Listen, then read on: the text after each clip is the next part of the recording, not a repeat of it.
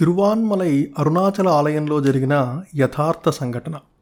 ఒకసారి అరుణాచల ఆలయ ప్రాంగణంలో ఇద్దరు పిల్లలు ఆడుకుంటుండగా వారి దృష్టి అరుణాచలుని సన్నిధిలోని హుండీపై పడింది. ఆ పిల్లలిద్దరూ హుండీలోని పైసల్ని ఎవ్వరూ లేనప్పుడు సన్నని రేకుతో లాగి తీయటం ప్రారంభించారు. అందులో ఒకడు ఒరేయ్ ఎవరన్నా చూస్తున్నారేమో చూడరా అన్నాడు ఇంకొకటితో రెండవ వాడు చుట్టూ చూసి అరుణాచలుడు ఇంతేసి గుడ్లేసుకొని చూస్తున్నాడురా అన్నాడు. ఇద్దరూ అరుణాచలానికి ఎదురుగా నిలబడి మా దొంగతనం బయటపడకుండా చూసే బాధ్యత నీదే. అందుకు పట్టిక బెల్లంలో మూడవ వంతు నీకు ఇస్తాము ముగ్గురం సమానంగా తీసుకుందాం. ఇది మన ఒడంబడిక అన్నారు.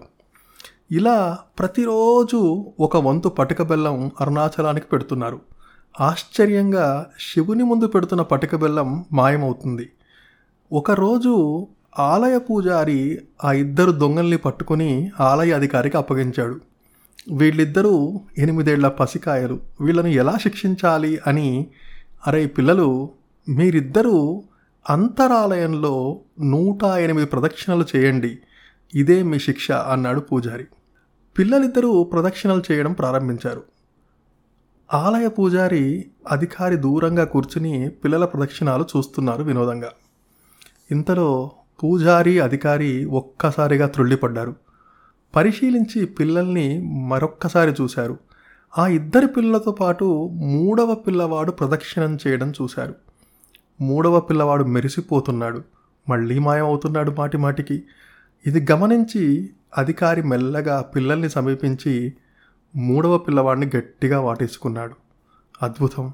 మూడవ పిల్లవాడు కాంతి రేఖగా మారి గర్భాలయంలోకి వెళ్ళి మాయమైపోయాడు.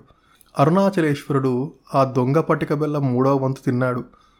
అందుకే పరమేశ్వరుడు వారితో ప్రదక్షిణ చేస్తున్నాడన్నమాట. ఆ అధికారి పిల్లల్ని బుజ్జగిస్తూ అసలు ఏం జరిగింది అని అడిగాడు. పిల్లలు అరుణాచలేశ్వరుని వాటా గురించి చెప్పారు. అది విని వారు ఆశ్చర్యం ఆనందంలో మునిగిపోయారు. సాక్షాత్తు అరుణాచలేశ్వరుడు కూడా వారితో వాటా పంచుకున్నందుకు శిక్ష అనుభవించాడన్నమాట.